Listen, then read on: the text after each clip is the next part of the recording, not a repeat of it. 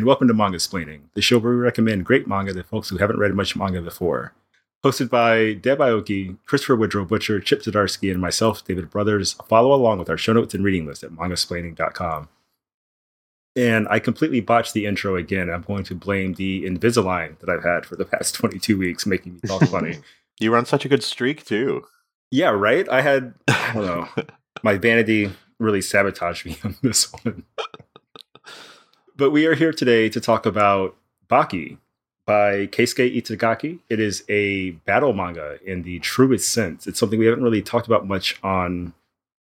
Actually, correction. It's something we haven't read much on Mangasplaining, but we have talked about a lot. Mm. Made tons of comparisons to other manga in terms of like battle mangas this way, battle mangas that way.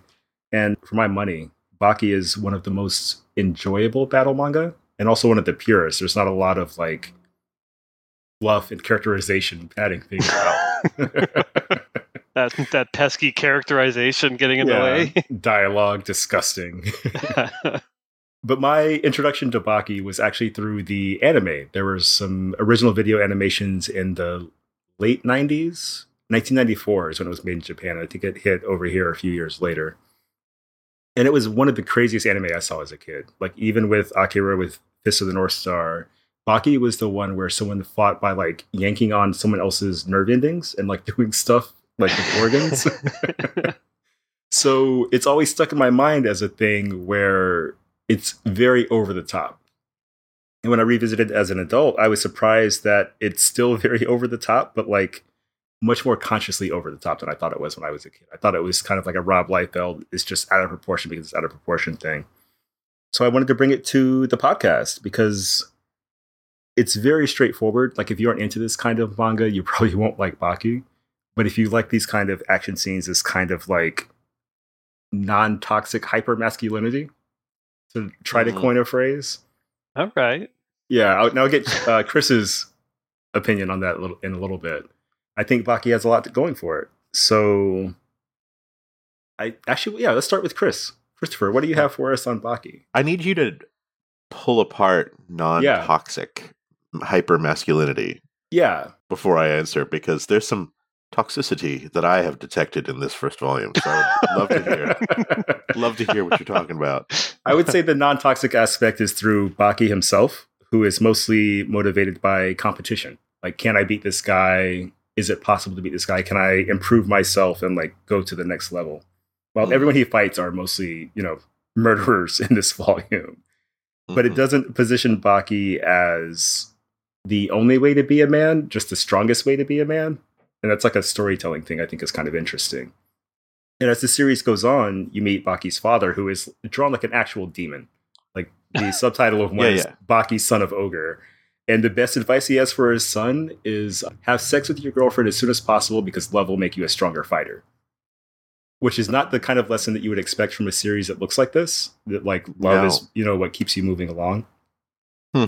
So that's kind of where I'm coming from with the non-toxic hyper masculinity. It's not necessarily it's tough guy stuff and it's very macho, but it's not macho in the sense that like the Punisher or something like that is macho. Hmm. Interesting. Chris, counterpoint. Yeah. Not like I am. So this is may be a situation, my good friend, where mm-hmm. you having taken in a lot more of the media that is Grappler Baki has changed your perception somewhat from what is in this volume yeah. because this is trash. Like this is the most excessive like manga version of trash cinema mm-hmm. that I've actually read. Like this is trashier in every single way than the previous series, which I actually had read from Raijin published Grappler Baki, the, the first series. They published like four or five volumes before they went under. Yeah, know, like a decade ago, two dec, like I don't know, time ago. Time is meaningless. And yeah, man, it's just I actually read the first. I read the second volume because I was like, I gotta, I mm-hmm. gotta give David the benefit of the doubt here and just keep going. and it's fine because each volume reads in like five minutes, so it was like yeah. real easy. I'm glad this was a, uh, a Comixology Unlimited title. wow, like, and I and this is like metatextually trash. Like this is like buying grainy VCD rips of like Asian like revolution cinema from the 90s and it's like you can't quite tell what's going on all the times like my first volume of baki is like misaligned so like the like the whole Mm. page is shifted up like an inch i guess Oh, yeah, And the this is cropping on digital. Kindle is bad. Yeah so the cropping on the kindle version. I've got an extra inch of like black space at the bottom and then the tops of the word balloons and the and the whole pages are cut off. Like it's like it's like an artifact that someone like snuck out of whatever where from wherever it came and like badly photocopied it and turned that into the kindle version. It is like s- there's no redeeming ideology in the first two volumes. It is Hmm. just literal murderers escaping from prison by murdering as many people as they can to come to Japan to fight Baki so they can murder him. And that's the plot. Like that's the plot of two volumes. In the second one, there's an actual fight instead of just murdering, you know, people that happen to get in there. It's like, oh, it's just, you know, cops who've incarcerated people. It's like, no, they murder the guy who's trying to sell him a nikuman at the like a like a bun full of meat at the convenience store. Like they're just murdering indiscriminately. And it's very good for what it is. It's very, very good for what it is. But there is, to my mind, literally no higher purpose in these two volumes that I've read. And I'm trying to think back to the, you know, 15 years ago, or whatever it was from Wind Rising, and the five volumes that I read there, and there was no higher purpose there. It was literally just like, I, I, I am glad that you have found something in this that is deeper. I have not, and it's not to say that it is a bad manga, but it is Mhm. trash. It is the is the definition of of like trash cinema of like trash pulp like pulpy paperback manga that you don't want your parents to see. That is my take on Grappler Baki Yeah. volumes one and two, but God bless you. I'm glad you found something else in it. I love that after 80 some episodes, I finally broke Christopher. oh no, I, I I read the second volume. I'll read Yeah. the third. It's apparently free, but it's just to see an interesting way in which someone gets their ass murdered. Yeah. It's just Yeah, like I would agree. that with was it yeah. to me. It was like the iterative murder. It was like, oh, that's very creative the way that they murdered this person. Mhm. Oh, that wasn't as creative the way they murdered this person. You just get to a you cut to a reaction shot and they're just a smear on the ground. Sure. Sure. Yeah. But like, I mean, you say it doesn't have a higher purpose, Wait. but like, Chip, did you have a rebuttal? well, I'm, I'm interested in the idea of, of a higher purpose because you know we read something like Raw Hero, and I guess there's a higher purpose in Raw Hero that he's doing this for his like little brother or whatever. But it's, it's thin. I mean, this does away with the artifice of that. I think There's no artifice there, yeah. there's just like, no, you're gonna love watching this kid, the 17 year old, fight Who's these Just jacked. absolute monsters. This is like I know I've used this example before. Mark Millar, who wrote like a lot of Marvel books and image books and now he's trapped at Netflix. This so much of this reminds me of like the best parts of Mark Millar Hmm. oh, I could see it.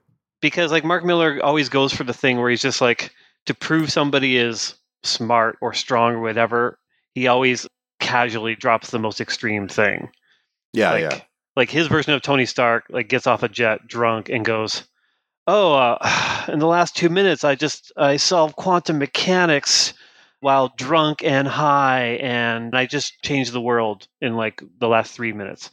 Like it's that kind of thing where it's just like, "Wow, it's so extreme and he's so smart and you just you've showed us that like so quickly." And Mhm. this is like that. Like these murderers are just the craziest things I've seen on a page in a long time. I mean, Mhm. uh, the the drawings are like grotesque and beautiful in equal parts. Like it's it's Yeah. uh, another uh, name that I mentioned here before is Tradd Moore. Like this is Oh, some of these bodies are just so Tradd Moore, Hmm. and I like I, I actually laughed out loud several points at just the the decisions made in this book, the focus, and once I realized. Sorry, I guess I'm I'm going now. once I realized that this whole volume was just Baki sitting there in his school with this guy, and the guy just is telling him about synchronicity and like it's just all these bad dudes through the whole volume. The fact that it goes on in volume two just makes me laugh even more. The fact that he brought in like C four into the school as well to talk about his example is also hilarious. There are so Yeah, yeah. many funny things in this book. Deb, you're muted. No, no, and I was just mouthing and going like, "Yeah, I, I don't know what to say." I, yeah, no, it, it's it's it's so over the top, and there's so many so many pages and drawings. Where I'm just like, I'm delighted at the weirdness of it. Like even the chapter titles. Like I hit this chapter title, which is just Baki showing off his grotesquely muscled arm, just Mhm. showing it to you with a smile. Yeah. Like, Half of those are referenced from real life photos, by the way. Like there's definitely No. one of him doing the boxing pose, like the boxing pose. Yeah. Oh yeah. No, I I, I totally know it because like I, I talked about I, I did a thing on my my newsletter this week where I talked about my early days of doing comics and trying to do sample pages, and I would buy bodybuilding magazines to like Yeah, that's you why know you're get the reference. it. Well, I didn't even realize until like I remember buying them. I'm like, okay, and I kind of doodled Batman over like a bodybuilder, and then like when I get to the back of the magazine, I'm like, oh, there's a lot of videos for sale here, just like bachelor party videos of just like guys in pools bouncing beach balls. I'm like, what is this? That, that's when I realized, oh, I know what the target for these magazines are. But yeah, like this is such a just like a ludicrous drawing of a teenager. At the look at his face, just like, oh, just a casual, like, oh, I'm looking at you and showing you my insane arm. it's just so funny. I uh, yeah, I, I enjoyed this very much, and I relished in the the weird violence and and the weird phrases like the strong is the beautiful, Strong is the beautiful. Oh yeah. just on a page for no reason with no design. Yeah. Oh God.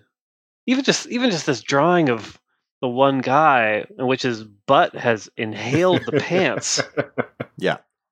It's amazing. It's amazing because these are all just like choices you make, and the choices Oh. in here are, are just so wild. I love it. I just love it. I like that both of you are on kind of opposite ends of the spectrum because it's exactly what I was talking about. Where if you like stuff like this, this would be up your alley, and if you're you're not into it, it would be almost repulsive in a way because it's so what it is.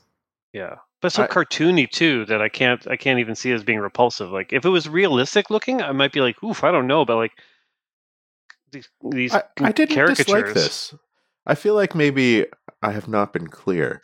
I didn't dislike this book, but I have no pretensions about what this book is. Like Hmm. the strongest beautiful is like literally the thinkingest that this book gets. it's just like what if people were just like kept getting stronger and you kept finding new muscle groups to work out somehow and then drew them all. Yeah, I think Tradd Moore is an awesome comparison. But we haven't heard from Deb yet. yeah. I am stoked. I would love to know whether Deb liked it or not, let alone what she thought of it. Well, obviously, not my first choice for uh, how to use my Comixology Unlimited credits. Let's put it that way. Yeah. I had heard about Baki for many, many years. It was one of those books that everybody talked about. Like, why isn't this? Why isn't there a legal version of this? And oh my God, it's so amazing. And oh my God, it's so crazy. Mhm. But, you know, I wasn't incented to go look up the illegal versions to see what people were talking about, right? I did a monk panel at Comic Con, and um, Daihei Shiohama from Media Do said, Hmm. "Oh, we're going to do Baki, so can we announce it?" And I went, "Sure, yeah, let's let's announce it at the panel because you have no you know industry panel, and let's go ahead and do it. Let's see what happens." And yes, people got excited, and then people were less excited because the translation wasn't so hot. But I remember reading the first two chapters and stopping and going, okay, here we go. Not my thing. Mhm. Later, bye. So this is the first time I've read the entire first volume. I got to say, like, the, uh, the maybe what's kind of coming up for me is because immediately before reading this, I was reading two other series that are kind of well known for their, their over the top violence and battle drama, which is Solo Leveling, which is a webtoon, and Kaiju Number Eight. Oh No. yeah. Now, what's interesting about the two and the difference between that and Baki is that in Kaiju number eight and solo leveling, the enemies are all monsters, right? So, yeah, go ahead and dismember them, right? And yes, of course, they're going to come back from the dead when you think you've killed them, right? Makes tons of sense because who knows what, what the logic is for monsters, right? Mhm. With Baki, on the other hand, it's like, wait, wait, wait, wait, wait, wait, wait. How how how how is this guy who was hanged come back to life? Wait, wait, wait, wait, wait, wait. How does this guy who was in the electric chair shake it all off and go, next? Like- Martial arts. Deb, they're Martial just arts. that strong and evil. Evil. and evil. because apparently evil is its own immunity potion. I don't, Yeah. I, I don't even know. But like some of it, I got, you know, if you kind of relax and, you know, breathe into it, like the Las Vegasness of it all. Mm. That's actually a really good. This is a little bit the Las Vegas of manga. Mm. The Las Vegas of manga. Like, just don't take this shit so seriously because why, why should you, right? It, it wasn't there to be, Yeah. to be taken seriously. So the part where the guy like whispers in the guy's ear and the next panel he's blown his brains out the other ear, like so much ear snot. Like, what? yeah, that's so great. That's so inventive Yeah. and yet Yeah. so impossible. I'm going to roll with this. I'm just mm. going to give him props for coming up with the most amazing ways to kill people, injure people, and take people to what you think is the brink of death and have them snap their head around and go, psych, sucker. it's not just it's not just the creative ways of killing people. It's also like like when they discovered that guy escaped up the shaft, which is the slightest pieces of rust Yeah. in his What? fingers. Like I mean, It's the, ludicrous. oh, the thought so that goes good. into this, right? Like it's just Yeah. always a Mhm. surprise because you think there's no way this is possible, and it isn't. But It's he true. just he just leans really hard into it, and he just has fun with it. Yeah, they're also like I mean, it's telegraphed in the sense that they're all ten feet tall. Like these are clearly like the world we're in. Clearly, these the normal rules don't apply here. They Yeah, all have muscles, great. like they have balloon animals, right? Yeah. all their all their muscular parts are just like twisted balloon animals, like tubes. It's like it's a very Yeah. unique style. yeah, I love it. We have such a good spread of opinions on this one, I think. I definitely want to get back to what Chip said when he said it's grotesque, and also what Deb said when it's very Las Vegasy. But one thing about this that's actually unique for me is I'm generally like a comics over animation guy. If there's an adaptation of a comic, I usually like the comic more. Mm. But in this case, partly because of what Christopher and Deb mentioned about the translation and the formatting, the Netflix anime for Baki is actually a little more fun than the manga for me. It's Oh, like wow. the translation's a little better, the tops and bottoms of the screen aren't cut off, which is very irritating. which they've updated on volume one for Kindle, and I hopefully they'll do the rest down the line. But it sounds like the Comixology version might still be messed up. So yeah, yeah, yeah. reader beware, perhaps. But so grotesque. Years and years ago, when I was like kind of a baby comics journalist, a friend of mine, this writer named Geoff Klock, wrote an essay about the grotesque in art and how it doesn't mean ugly, it means out of proportion. yeah. And it Mm. really sort of shifted my perception of the grotesque and kind of what it brought to the story and the storytelling. And the way everyone in here is 10 feet tall and muscles on muscles on muscles, it kind of works like in Chainsaw Man, how he's this like raving like sketch of a character who's murdering things, and you don't think it's that bad because he's not as human. And I think this has a very similar effect where like these guys actually have muscles on muscles. Like it's it's like a joke about Popeye or superheroes, but they all look like Bane in various ways. yeah. And there's something really fun about that, I think. I, I almost see a comparison to uh, some of the drawings of people in this to like kind of Tom of Finland stuff. Like just it's like just Mm. over just enough over the top and like Yeah. the the rendering is just kind of like such to really make all these elements kind of pop. Yeah, yeah. And here it's it's yeah, it's it's it's that version of grotesque that I mean, like what you're talking about.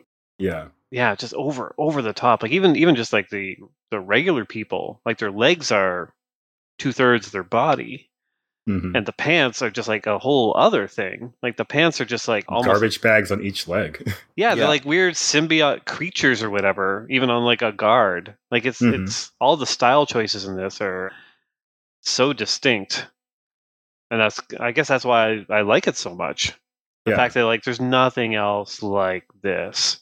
Like there there there've been a few kind There's of nothing else like read- this that you've read. that I've I read. would yeah, actually fair. agree with Chip and say there's nothing else like this because the things that are similar to this aren't as good. Like they're kind of That's not. Have you read like Worst or Crows? yeah. I've read Crows. for I've seen the Park. movie. Yeah, Record of Ragnarok's the more recent one. That's like, like, this isn't like an iconoclastic series. This comes out of like it's halfway between like a teen Japanese street gang Yeah. manga and a battle manga. And I Yeah. think I think it does a lot of things really, really well. It's why Baki's Baki. That's why like most of the weebs, when you say, Oh, we're gonna read Baki, they're like, Oh, I wonder what they're gonna think. Oh my god, when that Yeah. guy's face got crushed. like, yeah, like it is it is it is not out there alone. Just to be clear, I'm referring to the art style. I'm not referring to like. I'm sure there's a lot of books like this that are just like uh, murder extravaganza, but like I don't know of any artist that draws a, a fist like that. Like that's just like almost cubist. That is grotesque, yes. It is Yeah. grotesque, and like even th- this is one of my. This might be one of my all-time favorite pages in a comic. The swimming. Like the swimming, like just the choice to be like to take up two thirds of the page with an extreme close up of this guy swimming, and it's almost all just like teeth Mhm. and just those weird lines and his like half lidded beautiful eyelashes. Like it's all, yeah, it's a it's amazing. It's this is an amazing book. Might be my favorite book. I can't tell. Love it. You're only reacting to me No, pulling it apart. and you're like, no, no, now I like it more actually. That's what always happens on these episodes. Yeah, I always end up liking any book more, even if I start off not liking it. But this one I came into liking it a lot, and like the more I'm looking at them, I'm like, oh man, like what amazing like line work here to that I just haven't seen before. And I think that's Yeah. I get so bored now. I think with a lot of comic art, whether it's North American or even even a lot of the kind of the manga we read, where it's just clearly mm-hmm. like a studio pumping out a thing with styles that are kind of indistinct, or just the photo backgrounds. Like this is not that. This is clearly like the feeling of like one creator. Even if they have assistants, like they they're all on board with like with this. It's so specific and weird. Yeah, yeah. It's, Yeah. This feels like art. Five dudes in a room, chain smoking, cranking out these pages, thirty a week. Yeah, It sounds yeah, I awesome. feel you. Yeah. And that grotesquerie relates to Deb's Las Vegas feeling, where like anything goes, and if it goes, it goes to the limit, no matter what.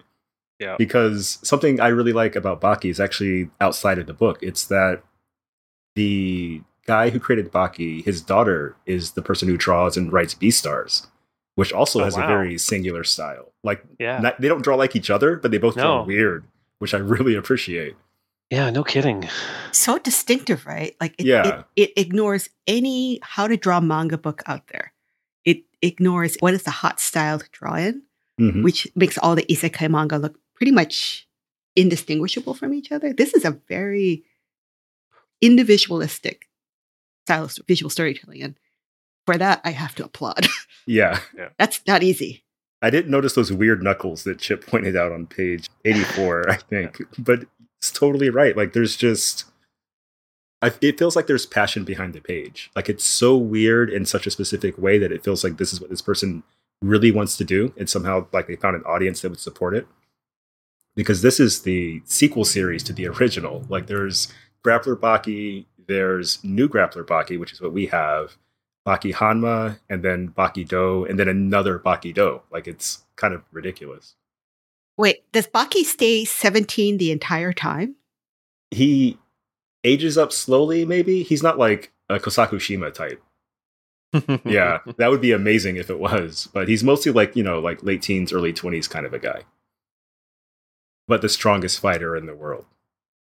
you See, know, this is weird for me, right? Because I didn't read the first series, so there's no build up to me to have me understand why everyone's so afraid of Baki, right? Yeah. Like- It it's like he just looks like a kid with a bunch of scratches on his face, and I'm like, mm, okay, That's the toughest look for a kid to possibly have. I guess. Yeah. It's the aura. So you're you re- start with this volume and Yeah. you're just like everyone's afraid of Baki and he's just sitting there in a chair and that's all he does for literally the whole volume learns about synchronicity and C4 while other people just murder people in his name to try and get to him hmm There's a, a real Poochie vibe to this volume. Like everybody's like, when Poochie's not on screen, everyone should be talking about Poochie, wondering what he's doing. He should just be effortlessly cool at all times. Like real Poochie vibes. this first volume. I wonder if this came out around when Poochie debuted in The Simpsons. That'd be kind of amazing, actually. But also, it's like it is not Actually, I don't think there's a bad place to start Baki because it's not like there's a lot of continuity to keep track of. But yeah. it does throw you into the deep end. You know, I it says totally- all I Baki totally wants is to win. I mean, is it kind Yeah. of like starting JoJo's from the Stardust Crusaders instead of reading the first arc? Or no? Yes. It's yes, but actually, yeah, I'll just go with yes. I know too much about JoJo's. It's more or less the same kind of thing. Or it's more like picking up Spider Man with like part two of the Tom Holland stuff, where he's already been established as Spider Man, and for some reason, Tony Stark is dead, and all this other stuff is going on. Yeah. It's like there's stuff you have to pick up on. I mean, nobody likes Tony Stark, right? that should be a gift. Au contraire. I People mean, love Oh, sorry. that. I mean, uh, Iron Man readers hate me because every time I throw Tony Stark in one of my comics, he's like a total asshole, and everybody gets Nice. to beat him up. I'm like, well, if I was writing Iron Man, I'd write him different, but he's I'm bringing him into Daredevil. yeah. but Deb, the Las Vegas aspect of this, can you expand on that a little bit more? Are there other manga you, you think have that similar kind of feel? Well, obviously JoJo's, right? JoJo's is over the top, batshit crazy battle, Mhm. right? Like, like we're gonna do whatever we feel like doing, and you know, physics, logic, history be damned. We are just going to propel this story forward, and you're going to just Mm. go along with it, right? Mm-hmm. and it's delightful that way. Like, and Fist of the North Star is a little bit like that too, right? It's like it's gonna be crazy, but you are down with this, you know, people. You want this, Mm-hmm. but I will say that one thing that strikes me about reading Baki is, and maybe I'm wrong, and there's a boys' love about everything, but it seems like this is made distinctly with the male gaze in mind. Like there is probably no female lust happening here for any of these characters. And I see that because, like, you know, Tokyo Revengers is violence, but the guys are hot. Mhm. And like JoJo's violence, but they're kind of they're kind of gorgeous in a weird way. this one is like, no, they're just all ugly and macho, and they're gonna beat each other up, and their eyes are kind of facing in the wrong direction. It's martial arts. It's a- so I'm not even sure what to do with this. So it's like, oh, this like my Fujoshi meter is like going, like there's nothing Um, Yeah. happening. if, if Deb can't jerk off to it, she's not going to read it. wow. Classic. I recognize that I'm not. I don't the know, target I'm- audience. I'm it's pretty target sexless in general. I think even with It like is the big so sex sexless. There's a page where someone's doing like nearly nude full kick splits situation. I'm like, where is his dick? Come on, this is worse than Marvel comics. Like, it is. I'll put it in the show notes, but like, it it's it is so. That's the other part of it. Like, it's like Mhm. If if one person even gets like punched in the nut in this series, I would be surprised because that would be like too much. Unlike what did we what did we just read that had someone getting uh Chainsaw Weird. Yeah yeah it was so so funny yeah I want to actually go back to like the Vegas like where you're mentioning like things that are Oh, just sorry, so before before you go and over the back, before you go back, are you telling me you didn't like this guy? He's meant sorry I liked him but he is meant to be gross. Like that's the whole thing. Like you're drawing a big open shirted fat dude with like a hairy chest and it's like this is the most disgusting thing I can draw because that's that's, the that's beautiful pecs. That's where that artist is coming from. And like I get it. kissable lips. I will say his Kissable chest hair looks amazing.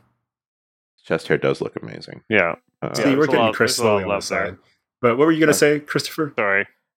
but like so you think about fist of the north star is this like text that we haven't read on on you know devin david and i've obviously read it and david especially but we haven't read on on podcast so it's not technically in our continuity for for people listening at home but fist of the north star was this like really important manga in the 80s in shonen jump super influential but the it fell out of sort of fashion and the things that it influenced like this, like JoJo's, like that first volume of JoJo's is is like cut, you know, someone trying to chisel Fist of the North Star from a different kind of material. You know what I mean? Araki Sensei's artwork has changed so much since those first volumes. And there was so much stuff like it that came out after Fist of the North Star because it was so influential.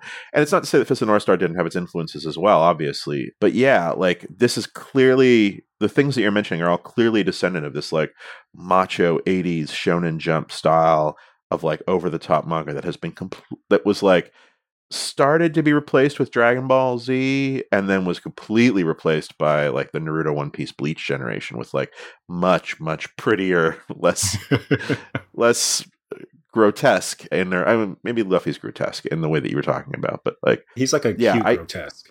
cute grotesque and I and I see that I see this as like very much it's it's so fascinating that Chip is like this is such a breath of fresh air because I think it is in some ways but it's also such a part of that school of of manga making and manga thought and not in a bad way like again like I I don't hmm, I don't think that there's anything from my perspective to recommend this manga other than it is endlessly creative in how it murders people and occasionally funny in doing so. But like I don't think that there's more there and maybe it's a you just have to be like if you're in the mood for this, you're in the mood for it. Yeah. More in what sense? Like a I don't want to Like say we read manga. That sounds so condescending. But yeah, like what more could anyone possibly need? I don't know, Deb. What more could you possibly need from a manga than dudes a dude putting his lips up to the ear of another dude and blowing until his brains splatter out the other side? Like that's creative and, and, and like fascinating and actually really interestingly drawn. Like it's we'll throw that in the show notes too. Like it's there's a high degree of craft here, but there's for me, I don't feel anything else. Like there's not anything like even like Vagabond or Lone Wolf and Cub where there's like a deeper understanding of of honor or the human psyche or like responsibility or like you know you're, you're you're saying in the intro that it's like you know non-toxic masculinity and it's about like you know that and I'm like I don't see it like I literally can't Mm. see it in this like in the in the first two volumes of the second series yeah, I do think that comes over time. And in terms of themes, it's still very thin. Don't get me wrong. Yeah. yeah yeah But like the the feature, the star of the show is definitely the craft. Like the drawings, the just the sheer there's one volume where a guy regurgitates a grenade as part of his fighting style later on. Yeah. Amazing. yeah And yeah it's like, like that's come on, dude. and here's the thing it's it, it really is yeah. I think you were right. The Rob Liefeld of manga. Like it's just like pure energy and dynamicism. Obviously cranked up to, to, to like 13. Like if Rob Yeah. Liefeld's a 10 on that scale in American comics, this is like higher and higher and higher and pushing it further and further and further. And that's great. But like no one's going to be accused of Rob Liefeld comic of having important things to say about about anything. but so storytelling wise, what did you think? Like, is it clear? Does it? How do you think about it in that sense? It's interesting. I think it is super clear. There's not one thing that I couldn't tell, one moment that I couldn't tell exactly what was going on. But I think the author has a weird over reliance on either full on, like stuff like this, like full on, Like, like, a usual suspects Full kind of lineup. full body, full body, full on, looking directly at the person, or perfectly in profile. I feel like drawing. He's really good at drawing characters interacting with one each other and punching and like the sort of close up grotesquerie. But there's a scene where a dude's in a prison cell sitting at a table, and it, it's a three quarter overhead perspective, and it just looks awkward a little bit to me. Mm-hmm. So, but like I kind of don't care either because it's like he's clearly getting across what he needs to get across, and the things that he likes drawing, he's so good at. So it doesn't bother me at all. But since you asked, like I do Yeah. think that yeah, there's there's stuff he's good at drawing and likes to draw, and then there's stuff he's not. like when he has to draw these like teens that don't have outrageous physiques they kind of look like they're drawn with his left hand and then like you get the 10 foot tall monster guy coming in behind them and he looks like he's so fully realized he's from a different manga Yeah. and that's like an effect that's like a chosen effect and i love it i actually really love it yeah, nice. yeah. Deb. I was going to say, like, another artist that comes to mind is Richard Corbin. Oh, yeah, yeah. Yeah. Yeah. It's very Den. I think was the Mhm. one. Yeah. The, you know, the very well established, you know, muscles and stuff like that. Tough guy comics. Tough guy wandering around fighting people. Speaking comics. of, I, I'm Yeah. like wrestling two cats to the ground now. See, Baki was good research. Yeah, they are like my, my two battle cats. are they just wrestle all the time. Yeah, it's not Baki, but it's got that energy. Yeah. I I loved what you said about your Fujoshi spirit, kind of bouncing off this a little bit because there's a drama which has the amazing title of "The Chronicle of a Maiden Who Continued to Think that Grappler Baki is BL." Of course there is. I don't a- think it's trans. That's a lonely, lonely ship, boy. wow. It- There's news on Crunchyroll about it. It says an upcoming live action TV drama based on the essay manga by sociologist Junko Kaneda about a woman who labors under the idea that Keisuke Itagaki's violent martial arts manga Baki is actually a Tinder boy's love story. So I really, I really, really want to see this, I think. Mm, I It's wanna see so that, too. Weird. kind of don't That, blame that you. sounds more interesting. Yeah. And That sounds there's more interesting thing- than this, actually. it's I was glad to see there's kind of like a joking take on this. It's also official because like this is it's goofy, but it's very serious, right? Like it's not Mm. Yeah. it's serious about stupid, to borrow a phrase from a friend, in a like a very good way. And Fist of the North Star, very similar, like very, very serious about like its macho kung fu philosophy. But all the spin-off material for these stuff, or I guess several different spin-off material for these things, like are just straight up parodies or like Yeah. goofball takes on the real thing. Yeah. And I like I don't know, I like that. I think it speaks to like the strength of the work, but also like the fact that the author's like, yeah, have fun with it. Like I had my fun, here you go. Yeah. Mm. David, I want to ask you. Yeah. You invoked Raw Hero, or somebody did. I don't know if it was I you or did. Chip. Chip Yeah. invoked Raw Hero. Yeah. Raw Hero was self aware. Raw Hero was making jokes, but was very much in on it. Like it was Mhm. like aware of the context in which it operated as a sort of I mean, even the, the title, Ready and Wet Hero, R A W. Do you think this is self aware? Do you think that the people who were making this at the time that this was made, maybe now, yeah. with a you know BL you know look at it you know 20 years later but when he was making this do you think he was self-aware at all or do you think yeah and then this one it's just gonna be friggin' cool do you think this is the equivalent of smashing action figures together or do you think that they're he is aware of what he's doing in the context he's working in I think it's both. Like he's definitely smashing action figures together, but like you can't draw a page like this with the guy crawling along the ground in a straitjacket and not be like a little bit self-aware, you know? Like it escalates to such a ludicrous extent so quickly. Hmm. Like the first chapter is an entire classroom of people who are terrified of Baki, who's just in there chilling with like two broken arms. And no one gets what's going on. They don't even know why. Yeah. Yeah. and it's like the dumbest thing, but it's so good too, in terms of like setting the stage for this this universe. Yeah. First chapter called Synchronicity, by the way. Hmm. Yeah, I would say not as self-aware as Raw Hero. I think actually Raw Hero is probably more um dramatically ironic. Dramatic irony Mm. is what I feel from Raw Hero. Yeah. Where Mm. we can kind of see the gap between what's happening and like maybe the main character can't. But this is so earnest yeah that Yeah. it feels like it's exactly what they meant it to be. If that answers your question. and i agree with that 100% Yeah. Yeah. We're- I actually agree with a lot of your page taste. It's so funny. I I usually bounce off earnestness when it's like to do with love or like Yeah. kind of positive emotions. But I love earnestness when it comes to things that are just gross. Anything where it's like we talked so much about people who love to draw on this podcast. Like when you read Yeah. a manga by like Taiyo Matsumoto or someone like that, where it's just like Mm. making marks, like I'm having the time of my life. Yeah. Jiro Taniguchi, I think the same thing. Like you just feel the energy on the page. And even if the story isn't there, the storytelling might still be there. yeah And I think yeah, those are often two different things. Yeah. Hmm. And this, I, I feel like this dude loves to draw. I, I think, Yeah. I, I don't think I've we've encountered a comic book that was more somebody doing what they exactly what they wanted to do at all times what they were put on this earth to do. than than, than new Baki, new grappler Baki, whatever this Yeah. particular volume is called. yeah. Oh. Well, So like when you compare it to like All Rounder Meguru, right? Which Mm-hmm. was very, very dedicated to real combat, real physics, real Yeah. human Real anatomy. Characters having interiority. Yeah. And this is like, no, Boring. Actually, this does make all rounder Meguru look unforgivably boring. it does. Uh, oh. But Deb, I missed the last bit of your part about All Rounder Meguru, like in comparison to this. Do you think they're trying to do similar things? There's a thing about like the protagonist is a young boy, right? Who is pretty good at what he does, almost from the get go. Mhm.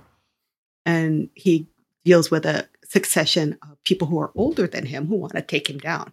And he s- seems in Meguru, he's like, yeah, I'm just doing this because it's kind of neat, huh?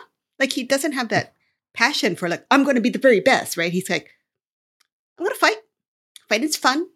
I'm digging it. And then his, you know, his arch enemy is one like, I can't stand how casual you are about this, right? Yeah.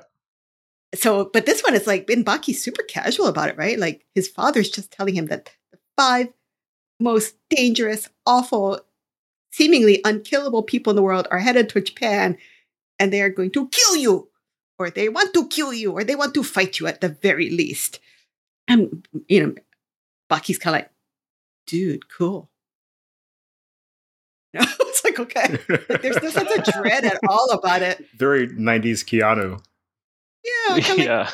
Ah, yeah. It's kind of like the way like people go like like the weather report saying there's going to be this giant hurricane coming, and people like some people run to the store and get cases of water and like every you know buy everything non-perishable, and some people are like, I got a bottle of peanut butter in the jar in the cabinet and some bread, and I'll be fine.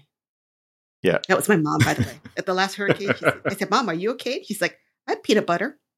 She's basically Baki. Yeah, yeah, basically. Basically. She don't care because we're in a valley so far away from the ocean. She knows ain't nothing Yeah, happening. she's prepared. yeah, I like it. No, thank you for that. Because I think All Rounder Meguru is almost it's a martial arts comic in the way that this is like a scare quotes martial arts comic. Yeah. Because like Deb was mentioning and Christopher too, how people are just like busting out of death row, like shrugging off being electrocuted. And it all really just comes down to they're really good at martial arts. You know, they Yeah. can slow their heartbeat or whatever nonsense. It's this is so much more of a cartoon, I think, where All Rounder Meguru might be more of a TV show kind of approach. Mm. Nice. But that's like 40 something minutes on Grappler Baki. We did it. Who knew? Let's get some final thoughts. Christopher, tell us about this trash we just read. I think if you like 90s cinema, like Ichi the Killer, Takashi Miike, Korean New Wave kind of stuff, you're going to dig this. And I did. And it's just, you know, you got to be in the right headspace for it. And I think that there's nothing, nothing wrong with that. But I, I don't see anything else there. Maybe you will. In fact, Yeah. Ichi the Killer is another manga that was kind of like this and gross in the same way. And I, everyone was too scared to translate it at the time because, uh, well, we're going to keep this episode slightly family friendly despite my swears earlier. So. Yeah, Yeah. Grappler Baki. I, you know, I know that there's always another volume waiting for me, and that's a warm and comforting feeling. Nice. And Deb, how about you? What are your final thoughts on Baki? well, um, hmm, how, I don't even know where to start. Um, props to this guy for having such a unique and distinct visual storytelling style and such a unique and distinct point of view on telling this type of story where he's like you know like I, I feel like sometimes with american comic books no offense chip but like they're like they're, they're kind of like tied to like oh is this physically possible? Is this scientifically sound? Is it is this within the realm of this person's abilities itagaki does not care Mm. he is just having fun. Kind of like how in One Piece, you know, what's the limits of Luffy's stretchiness? We don't know. Only Ichiro's Oda's imagination and whatever the demands of the plot might be at that particular chapter. And that's okay. You know, it's okay for it to not make sense or for it to surprise you by being so, whoa, what? And that it in itself is entertaining. Hmm. I I don't know. I mean, I'm I still find the way he draws distracting, yeah. but I I respect the the sheer energy and originality that's going on here. Probably not gonna read volume two unless you force me. Next week on Mangasplaining. yeah. That'd be great. But I'm glad we have this as a point of reference from now on. Yeah, same. It'd be amazing if the rest of the season, every time it was David's turn to pick, he just picked the next volume. Just every single time. volume three, volume We will four. learn to like this. Yeah, oh, yeah. just you wait. I'll make you read Skip Beat. Oh, man. the last season of Mangasplaining is going to be all conflict. Yeah, It's going to be all spite picks. Yeah. yeah, Chip, how did you feel about Baki in the end? I, I loved it. What, what Deb said about American comics is true, and I try to fight against it wherever I can. I think I mentioned on this podcast that I recently had Batman fall to Earth from the moon. and I, I tried to make it scientific. I consulted our friend Ryan North to give me like, oh, if, if it's like how many G's before you pass out, and like how do you reverse this and do that, and like is ludicrous. He cuts off his like trunks to put them over his face because his mask is cracking. Like it's just it's all sorts of superhero nonsense. And it was the most fun I've had reading a comic in a while. And sure enough, there are, are people out there that are just like, oh, I, I, I hate this. Like Batman can't do that. And was Yeah. like, what? He's Batman. Yeah, he can. so yeah, I, I do take that point. I love this. Maybe it's because of that that I love this because I'm always having to push back against that kind of thing in my work. That when you see someone just kind of like unleash and just do whatever, Mhm. Mm. it's totally fun. And yet there is no higher purpose to this. There's no themes. They're not digging into anything. But I think so much work is like that, especially nowadays. It's always a question that's kind of posed when when a project is being considered. That is, is, is kind of a nice palate cleanser. It's weird that this is a palate cleanser. That this grotesquerie uh, violence could cleanse a palate, but I really feel like it. Like if you're if you just finished reading, you know, Portrait of My Father, you're like, oh, I just need a palate cleanser. Like this is that. yeah. Yeah. Yeah. So uh, you got to be in the mood for it, clearly. But I, I quite like it. I love our Mangasplaining canon that we're coming up with. We're like Jiro Taniguchi's on this side and Baki is on this opposite side. yeah. We do have some variety on this podcast. My final take is I agree with everyone on the podcast. I think all you make some really good points. I think Chip's points are the goodest, of course. Yeah, yeah. I was gonna say. But it is very much like story light, storytelling heavy, I would say. Like there's so much cool stuff going on. There's a guy that breaks glass with the vacuum in his palm, Mm. which Yeah. like Chip, it's like Batman Yeah. falling from space. Yeah. But probably the most ludicrous thing about this series is down the line they introduce a slightly misspelled Muhammad Ali and his son Muhammad Ali Jr. for Baki to fight. and it becomes a whole love triangle thing with Baki's girlfriend and Muhammad Ali Jr. And it's Oh, like amazing. maybe the most disrespectful and funny thing I've seen. in I know what this anime. reminds me of. Coliseum. Coliseum. Yeah, oh yeah, same genre. There's also Kengan Like Ashura. with Putin on a, on a tiger. There's a whole host of battle manga like this that are different from tournament battle manga, which are a little bit shown shonen jumpy, I suppose. Well, we read uh, Record of Ragnarok, which was a tournament battle battle royale manga. And Oh, yeah, was, Uh, that was grotesque. Actually, the art was grotesque in almost exactly the same way, but like not to this degree. I think. Yeah. Dick Fight Island too.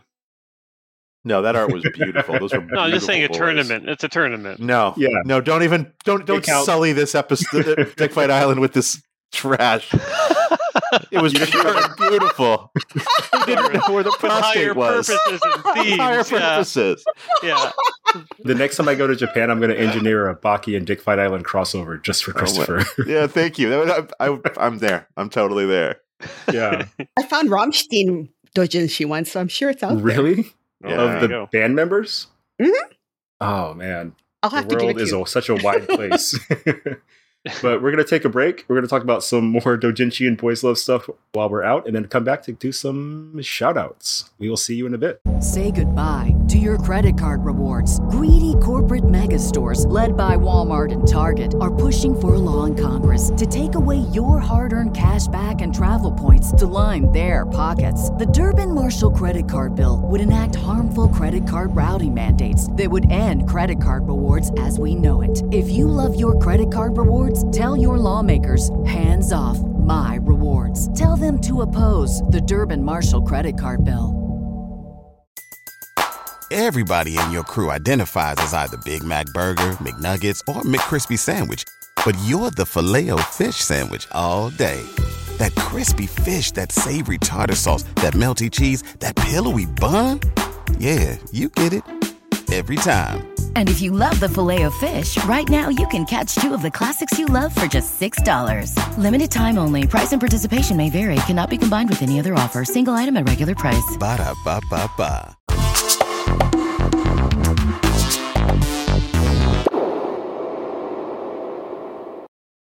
And we're back. We're here to do some shout outs real fast. We're going to start with Deb. What do you have to shout out for us this week?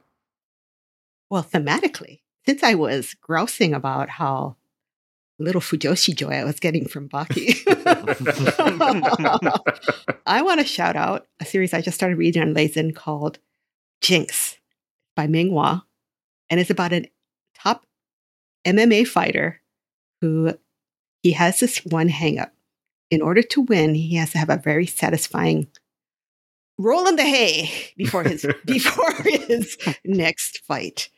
And he he meets this personal trainer, physical therapist, uh, who is very much smaller than him, but is very very down on his luck. His grandmother is ill. She has cancer, and her treatment is costing him thousands of dollars. He has loan sharks coming after him. And so when he meets up with this world champion MMA fighter who is super hot, by the way. He tells, he offers him $5,000 to come over late at night. He goes, okay, well, massage, okay, you know, physical therapy. no, aw. Mm. anyway, the, the sheer over the top, I guess, sadism that's going on here in this hmm. relationship made me gasp. it's intense there's a scene in the most recent chapter where he puts something around his his manhood that makes his manhood even bigger and more bumpy. Oh, And- I've seen those at Don Quixote. Ouch! So it's just like Baki then. it's like Baki, but cute, much prettier. It's so if you read Baki and thought, I don't know if I'd screw these guys, go read Jinx by Mingwa and tell me what you think. I'm trying to imagine a naked Baki character, and like I kind of can't. Like they always have like the like the Ken doll like fake underwear. Yeah, I Yeah, yeah. The legs try would it. just sort of connect directly into the torso in like a like a point. Like like they would just look like drawings. I Oh don't my know. god! All right, who's next with their next shit out? Yeah, Chip, what do you have? I've been doing a lot of reading for work, some Batmans, Mm-hmm. that's about it. My beautiful wife and myself have been settling in in the cold Canadian winter evenings and just rewatching episodes of The Good Wife. Oh, I don't know if any of you That's a ever great watched series. that show. It's a it's a great series, and it's like there's something really satisfying about the done in one. Like you know, Mm. there's there's overarching stories, but it's just like there's a legal case every episode, and you think they're not going to win it. Guess what? They win it, and like you can just turn the episode off and be like, ah, I have no tension left now. Perfect. Go to bed happy. So yeah, I, I recommend it if you're looking for something. It's smart, it's funny, and it's it's light in a way. Kind of goes Cool. off the rails in later seasons. Watch out. Yeah, yeah. and Christopher, how about you? What's your shout out this week? I actually wanted to shout out. I was trying to think of what I wanted to shout out, and the last thing that I read was Thien Pham's book Family Style. He serialized it, maybe just for friends, so maybe I'm not supposed to say anything, but friends and family on Facebook, a page at a time. And so I've been reading it now for feels like about a year, and it's finally coming out. It's coming out June 20th. It's the story of being a first generation immigrant to the United States, and it's really good, really, really good. And yeah, I think I think it's going to be a real big book when it comes out. It's got a beautiful cover too. I actually just seeing the cover for the first time now. A beautiful bowl of noodles. Yeah, uh, Thien Pham Family Style. Check that out when it comes out this June. Deb, you said you just saw it at uh, ALA. Yeah, so the unique thing about Ti- this book is Ten used to do, he's a big foodie. He loves food. He always brings a box of Popeye chicken to all my barbecues. Go to your barbecues. so every chapter in the book is centered around a memorable meal that he had Hmm. that makes him remember a certain moment in his life. Like he remembers when he he and his mother and father were on a boat escaping Vietnam before they get to the refugee camp. They're attacked by pirates, and he remembers the the handful of cooked rice that his mom gave him that saved for him in her pocket. Like he remembers it tasting really, really good. He remembers the first Salisbury steak he has at school lunch when he moves to San Jose. So Mm. everything is centered around a particular meal, but it's also very heartfelt. Yeah. Nice. Yeah, it looks great. I was just looking at sample pages online. Yeah, I was looking at his hourly comics and I was surprised to see a donut shop that's in my neighborhood. We might be neighbors, actually. Oh, hey, nice. Man. David, So I what's think your that just shout out? leaves me. Yeah. Yeah, yeah. So I introduced my picks for this season of Mangasplaining by calling them Violence Hell, kind of the series of books that I'm recommending. because there's like a, a specific type of book that I like, or story rather, I like a lot and can consume almost endlessly as long as it's, you know, like baseline quality. And today I saw a trailer for a movie called The Covenant, which was directed by Guy Ritchie, starring Jake Gyllenhaal, who has somehow turned into one of my favorite actors over the past few years. Hmm. I think I mentioned Yeah, like I loved Ambulance, Michael Bay's movie last year. There's something about Jake Gyllenhaal where when he's on the screen, I'm like, oh, this guy's the best ever. And then you know when the movie's over, I'm like, okay, he's pretty good, but he's not the best. But like he might be one of the best ever. Wow. And in the Covenant, it's essentially he's an army sergeant who was in Afghanistan for the U.S. Army. There, they were ambushed. He was rescued by an interpreter that was along with them, and he made it back to the states. And the interpreter is in trouble back in Afghanistan. So it's Jake Gyllenhaal basically saying like, "This guy saved my life. Like I can't leave him in danger. Like I owe him my life essentially. Like I should be the one in the hole." So it's him trying to get back to Afghanistan and rescue this guy. And like war on terror movies are kind of hit or miss, but I trust Guy Ritchie and I trust Jake Gyllenhaal a great deal. And the trailer was really good. It was very much up my alley. It's very much a violence hell kind of movie where a guy throws his life away to save someone else. So if you like those kind of movies, that kind of story, check it out. Looks like a good time. It just I'm just looking at it, it online right now in the in the cast list. Uh, Antony Starr's in it. There's like- Yeah. oh, yeah, Homelander from The Boys. He is so good. He's amazing on that show. So and I've never seen him anything else. So yeah, I'm gonna check Mhm. this out. And Alexander Ludwig, I think, was Bjorn in Vikings. He's huge. Like he actually looks like he should have been, you know, a Viking in real life. It looks like a good time. Sorry, it's just like this is like a, a shout out attached to your shout out. But if you like Jake Yeah. Gyllenhaal, did you watch the Sack Lunch Bunch, the John Mulaney special? No. It's like a special he did where it's just like it's like a kids special, but like weird and twisted. And Jake Gyllenhaal Okay. plays like like some guy like the Music Man or whatever comes out and just sings this insane song. You should definitely check it out. yeah, I will. That sounds amazing. Yeah. Cool. So I gotta watch movies one of these days.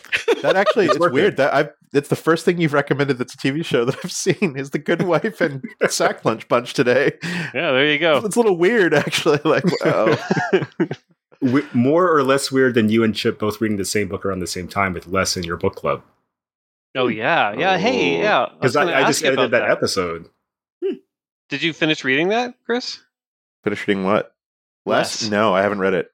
I I flaked. Sorry, we had to go back to I had to go back to Japan for an emergency suite of meetings. Okay. So I actually missed book club and didn't read the book. no synchronicity at all. No synchronicity at For all. shame. Martial arts are super Uh. low this week.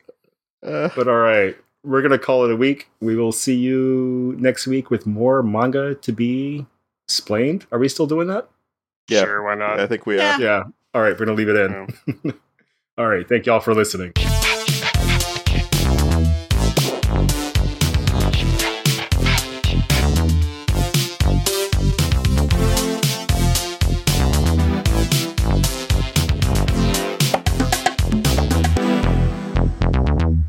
This has been Mangasplaining Episode 90, Baki by Keisuke Itagaki. Thanks for listening.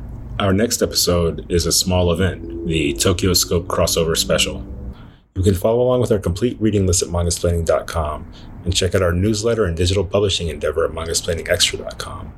Thanks to DADS for the musical accompaniment this episode. Say goodbye to your credit card rewards. Greedy corporate mega stores, led by Walmart and Target, are pushing for a law in Congress to take away your hard earned cash back and travel points to line their pockets. The Durbin Marshall credit card bill would enact harmful credit card routing mandates that would end credit card rewards as we know it. If you love your credit card rewards, tell your lawmakers hands off my rewards. Tell them to oppose the Durbin Marshall credit card bill.